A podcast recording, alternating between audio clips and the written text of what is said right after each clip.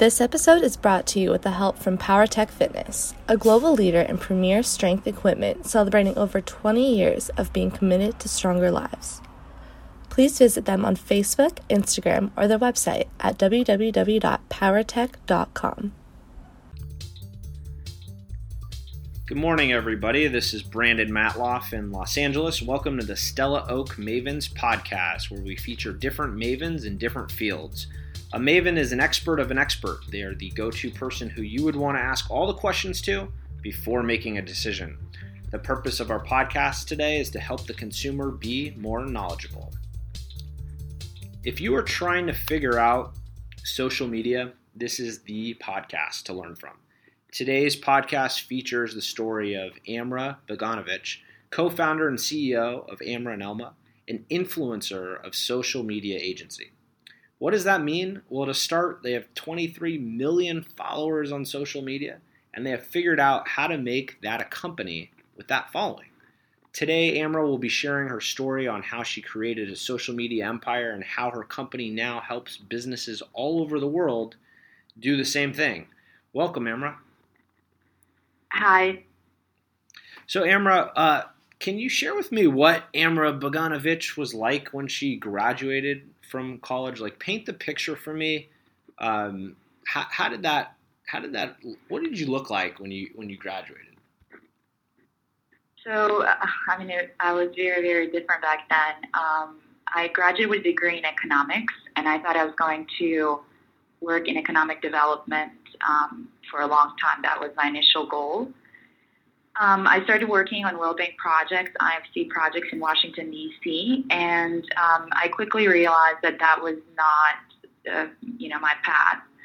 I wanted to switch, so essentially I went from an economist to, starting my own blog, becoming a blogger full-time. And then how did you end up in New York? How did you end up in New York after you were doing the blog in D.C.? So that's actually a funny story. So we moved from Washington, D.C. into London, and we were doing, that's when we really decided to, both my sister and I, so my sister's an attorney, and I was working as an economist during that time. We both decided to quit our jobs and dedicate ourselves full-time to blogging.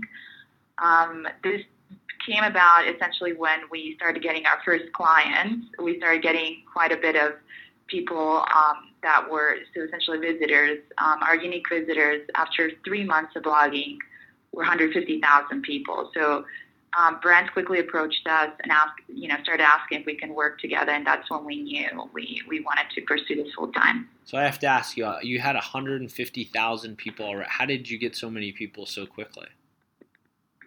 Because we were able to essentially utilize a lot of the friendships and, a lot of the sort of our existing network. So we went to school with an international crowd, and a lot of these people had really great stories to tell. So what we decided to do is we decided to create a blog where, our friends could contribute. So they could write about visiting Paris, being in Madrid, or how is life different in Madrid versus, Washington, D.C., and so we were making sure to kind of distinguish ourselves or distinguish our voice and write about very different topics that I guess were not, that were not so prevalent during that time. So we were able to attract an audience fairly quickly. The word just got out. So most of it was word of mouth, but it obviously grew very quickly.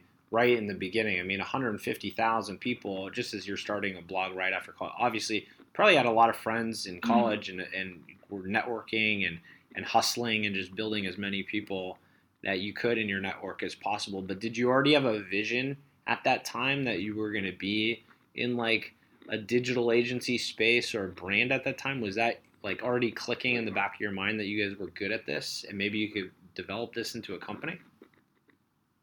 Absolutely not. And I tell a lot of, people that I speak with, you really don't know the direction that your business is going to take you. I think the most important thing is that just like in social media space, you really have to move with the market. So you have to identify opportunities and change your strategy all the time. And for us, it was really about, we had an idea. We didn't think we could monetize. That's really important to know because during that time, influencers weren't really able to monetize their following, and nobody knew how to monetize their, readers. And so we kind of had a vision.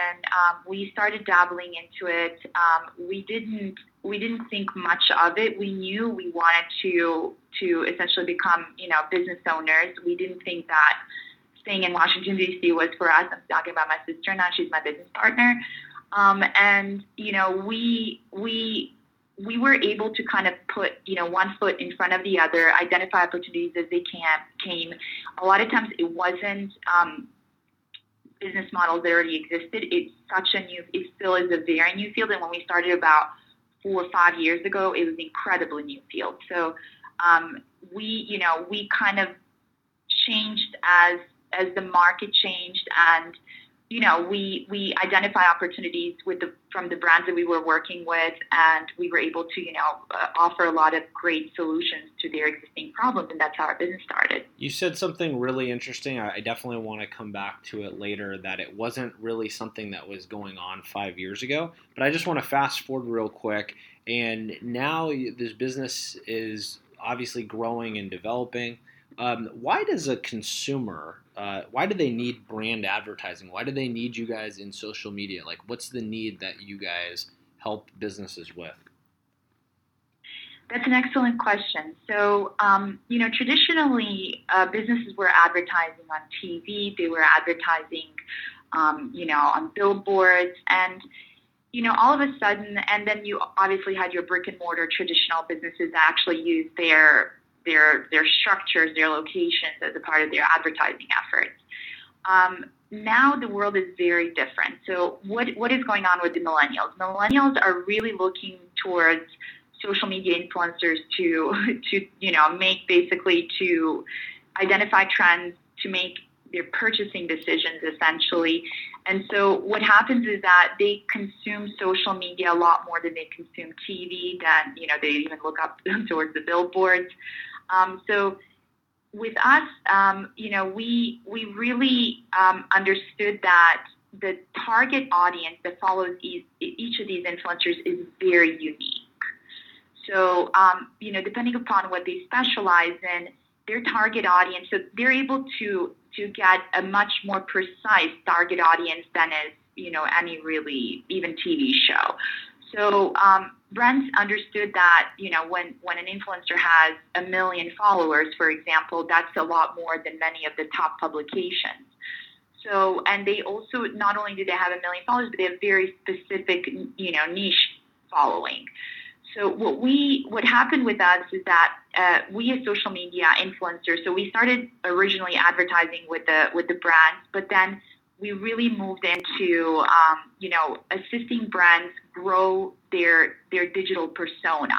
And what does that mean is that we utilize the skills that we had in growing our huge audience to really identify opportunities for brands, digitally speaking, transform them from, be it traditional, brands that specialize, like traditional brick and mortar, into more digital brands, meaning that they sell on their e-commerce and they have direct relationship with their consumers, or just brands that were sometimes private labels and wanted to really establish, a connection with their audience, and instead, become essentially a brand that's sold through their site. Could you share an example of maybe like a company that you had worked with that maybe was one of these brick and mortars, and then you went in and you helped revamp them? Sure. So let's see. We worked with many brands that were traditionally not, digital brands. So maybe I could say Johnson and Johnson. That was one of our top, biggest clients. So Johnson and Johnson, basically they have obviously many brands underneath the umbrella of Johnson & Johnson. So they wanted to launch a product. It's called Impede. It's basically, it's just... So like a Band-Aid that you put in the shoes if you have a blister. So they really wanted to target, busy women in New York that were, working women and that were on the go, and it was summertime, so they were wearing sometimes uncomfortable shoes and they really needed like some kind of support. So they did a campaign, and we helped them with this, with top influencers in New York, where they would showcase how to wear this Band-Aid, you know, and just kind of give people an idea about why it would be helpful. And it was very, very specific, very niche, again, targeted towards women that were, you know, either working or working mothers or, you know, just on the go all the time. It was really a successful campaign. We had great content. The influencers that wrote stories were really organic, and it really resonated well with the audience. So you guys went in, kind of really understood what they were looking for and what they were trying to do before they were just in shops. Like you go into like a pharmacy or something and you'd see like this Band-Aid thing in there. But then you guys got involved and said, hey, we could actually create this as a story for you guys on social media. And so is that what you guys did? Exactly. I think, you know, where influencers resonate really well with brands is that they have very organic way of presenting something. So, you know, so like, for example, a brand would run a campaign where there's just like, you know, an image in a magazine or an image in a billboard, and it's not very personal, and it's not, you know, it doesn't really, there's no story behind it a lot of times. So instead, you know, working with influencers, there's a very much, it's a very organic way of, you know, influencers telling their audience, look, this works for me. And generally speaking, these influencers don't work with brands unless they really do believe in the product. And I can certify that as I'm an influencer myself. You know, they will only partner up with brands that resonate with their audience because they don't want to risk losing their audience. So the way they created the story behind this product was really unique, and each of them did it in their own way, so that, you know, you were exposed, you know, to this brand multiple times through different influencers, but again, in a very memorable way. And I think that content aspect, that very organic word of mouth, you know, this is an everyday to use the product, really resonates with the audience. I'm curious when you and your sister realized that you guys were actually pretty good at this. Was there a pivotal moment that you knew you were destined to create this company and create this business? Was there something that had happened specifically that were like, hey, we can make this thing work? Sure. So I would say there's two parts. One was that we always loved taking photos, and we were kind of, how would I say this? We were discouraged by our friends and family, so we took it to Twitter. And we took it to Instagram, because that's where we had, like, you know, general public. We didn't have just on Facebook our friends that were judging us for posting photos. So that was the first, you know, sort of step where we saw that there was a drastically different reaction from the general public than we had from our own friends and family. So that was the first one. And then the second one was when we started, you know, we initially started in advertising. That means that, you know, the brands came to us and they wanted to advertise their products with, you know, to our audience that were reading our blog and following us on social media.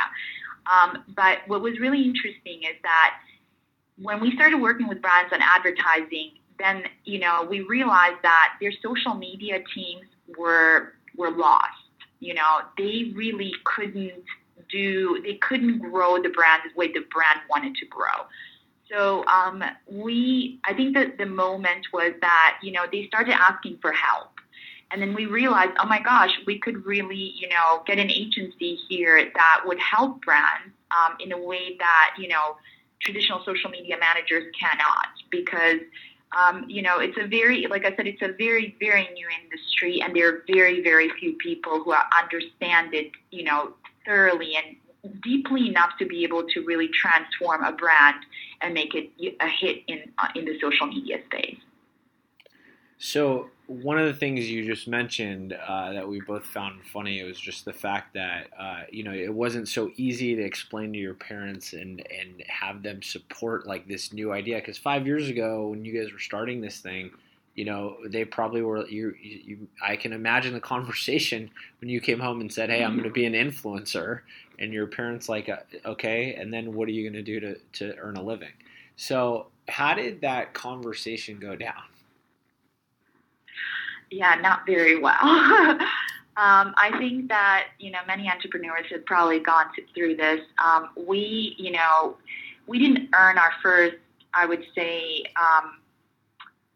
like dollar, I would say like a year and a half into it was when we first, made our sort of significant. Before that, it was collaboration, but nothing significant. So a year and a half into it, about 2 years, was when we started making some money. And we didn't really, we had a really hard time convincing our parents initially because we had, we had jobs that, we went to school for. Yeah, your sister went to law school. That were stable jobs. Your sister went to law school.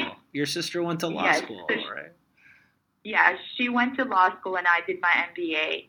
And it was hard to explain to our parents that, we were leaving essentially stable careers to explore something that was very uncertain. I just think that what really kept us through going, so what was the hardest part, some of the hardest situations that we lived through? I would say that when we were asked, what do we do? So like initially when we left, when we decided definitely we were going to leave our jobs, we were like, well, we have our own company. And I think that, it was two-persons team, literally. So at that point, a lot of people just kind of looked at us like, oh, like, you're such a loser. Like, a lot of our friends were like, I cannot believe you just did this, like, for some, quote-unquote company that you have, which is just you and your sister. So we really did get a lot of, like, oh, poor you looks. From our parents, they just kept saying, well, this is more of a hobby because you guys are not monetizing it yet. We just I guess for us, the main question was, is going back an option? And the answer was, no, it is not an option. Like, do we want to, go back to our careers and live the way we did and do what we used to do? And can we see ourselves there? And the answer was always no. So we knew that we had no choice but to keep going forward. And we knew that we were going to find a way to monetize it. We weren't certain right away how we were going to do it. But, we knew that we would eventually find a way. Was there ever a point when the business was actually working? So I'm fast forwarding a little bit. So was there a point where the business was working and then there was another challenge or something where you're like, you know what, we might have a competitor, and you thought, maybe our business isn't going to work. Maybe we are going to fail. Absolutely. So we started, as influencers, meaning we were advertising products on our own social media channels and on our blog. During that time, we realized that there were a lot of influencers coming into the industry, and it was getting very diluted. So, there was a lot of competition. A lot of people were willing to accept certain contracts that others were not. So that made it very difficult, to kind of have a stable income from just doing advertising, advertised posts on social media.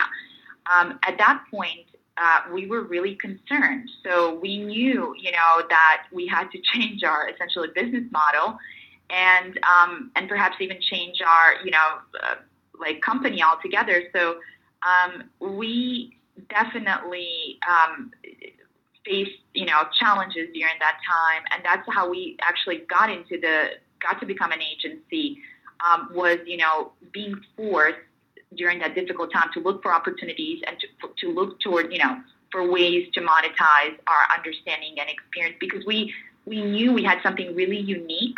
We just didn't know how we were going to change and make it work for the market. So what was the aha moment, or the moment in time where you're like, oh my God, we can turn the lights on, or we can pay our bill? Like, who was there a first client in there? Yes. So the aha moment came, I would say that when we broke even, that was the aha moment. When we first broke even, that was really an incredible feeling for me. And the second aha moment came when investors approached us. And mind you, we didn't take any investment. We haven't taken investment until today. And that was such an aha moment because, when we first started, we were rejected by everyone. Everyone. They laughed at us. Like, oh my gosh, like we had at that time 2 million monthly views just on Pinterest. And when we told the investors, like, look, this is incredible. Like, not many people can achieve this. They were like, yeah, that's nice, but no. How are you going to monetize that? No. So But then, you know, that, you know, kind of, you first have to believe in yourself before anyone else will. And so that was one of the proudest moments. And then I would definitely say, which came later, was a Business Insider did a documentary on us, and also Forbes interviewed us, and that to me was a huge honor. And again, one of those aha moments, like, this is incredible, because, you know, not only was I able to, you know, work with their great journalists, but then also tell the story that would essentially, or I would hope, help a lot of people. So you guys realized, you guys made it at that point.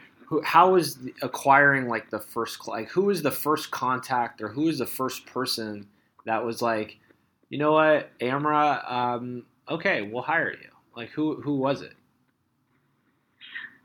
Oh gosh, it was, I don't know if they're still in existence, this company, but it was a tiny little startup that had an app, and they said, you know what, we'll pay you $100 to write something. I think it was maybe for a tweet. And I was running, I remember that moment very vividly, and I was running down the street screaming my head off, like, oh my gosh, somebody wants to pay me $100 to tweet. Yeah, that was definitely, like, I don't, to be honest, I don't remember the name of the brand. I don't know if they're still around, but that was, like, I would say, you know, like, I think, I don't know if other people remember their first, like, you know, couple of $100, but I definitely remember my first $100. That's awesome. Okay, so this part of the interview, I always like to go into what's called rapid fire, and this is really just an opportunity to ask you a bunch of questions real quickly to get our listeners having an idea of, like, how do you think on your feet, put something else out there. So let's just have some fun with some of these questions. So the first question I always have for everybody is, what's the best financial advice you ever received? I would say that don't usually take investors. You know, see if there's a way that you can get resourceful and finance your business, you know, other ways. Can you share one of your personal habits that you believe that's helped you have success in your life? Sure. Juicing. We need energy. Like, when you're an entrepreneur, you need a lot of energy, and, you know, the days can be really stressful. So I always start my day with especially sushi that I make myself. Different types of vegetables, they're all organic. Can't wait to try one of those. You'll have to send them out here to Los Angeles. Do you have a resource that you'd like to, when you speak into the microphone, I just want to make sure it's real clear if you do from a website perspective, but, like, do you have a resource you would like to share with our listeners of, like, where they can go to learn more about this type of thing, like a blog or a website or somewhere they can learn about you?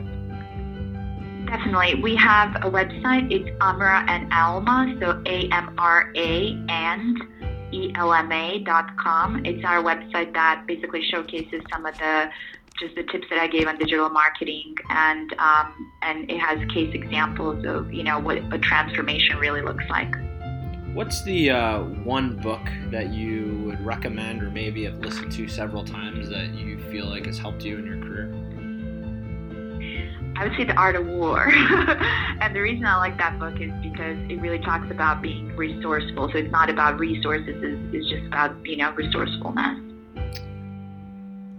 Tell me about some of the hobbies you have outside of your business. I mean, I can imagine that majority of your time is, like, integrating your hobbies with your business, given what you do. But what do people not know about you? Like, what else do you like to do? I would say that... what they wouldn't know is probably that I'm into astrophysics. I am into stem cell. I'm very much into, like, sci-fi, and really innovative projects excite me. Maybe you'll get a sci-fi company next reaching out to you shortly. That would be fun. All right, so thank you for playing the rapid fire questions. Is there any current projects that you're working on that, you know, with your company that are really exciting you? Definitely. So we've had a lot of requests so from the brands, you know, so we work with different types of brands, but the ones that are really small, they've asked us a lot of times whether we would have like a platform or something that we could basically that allows them to search influencers. And so I'm really, really excited to announce that we actually have a platform. We have an internal one, but it will actually become public in about 2 months that we've been working intensively on, and it will allow brands to really get a better perspective of the influencers that are out there, to understand who they should be working with, and to be able to contact, and collaborate with those influencers. What's apparent to me is that you're busy growing this company. You're still finding times to interview with Forbes and us, and you're still out there hustling and making this thing grow. I mean, it's really exciting just to hear. As we wrap up, and I'm thinking about just some parting or final thoughts. One is, if you could only do one part of your job, because I know that in any career or any business, we all get bogged down with different things. So as you're speaking to other entrepreneurs and influencers out there, there's only one thing you could do about your job, and that was the only thing you would be focused on. What would that one part be?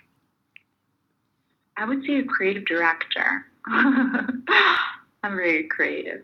And why is that? Well, because I think, it's definitely the creativity that has allowed us to distinguish ourselves. I think that a lot of people think that they need the investors, they need, to be in the best place, they need, multiple things. But I think you'd be really surprised how little you need to make it work. I think as long as you're creative, and that's how we started, our blog, and that's how we became influencers as well. We didn't have teams of people that were helping us shoot, content. We just did it ourselves. So, having, the vision and being very creative in how to get there, I think that's really, important. Well, thank you, Amra, for your time today. I really enjoyed it. One of the things that I really took out of our call today is that I need to brand and use social media myself to explode this podcast, and also to develop my own firm. This is Brandon Matloff. This has been a Stella Oak Mavens production. We empower you, the listener, to take control of your life.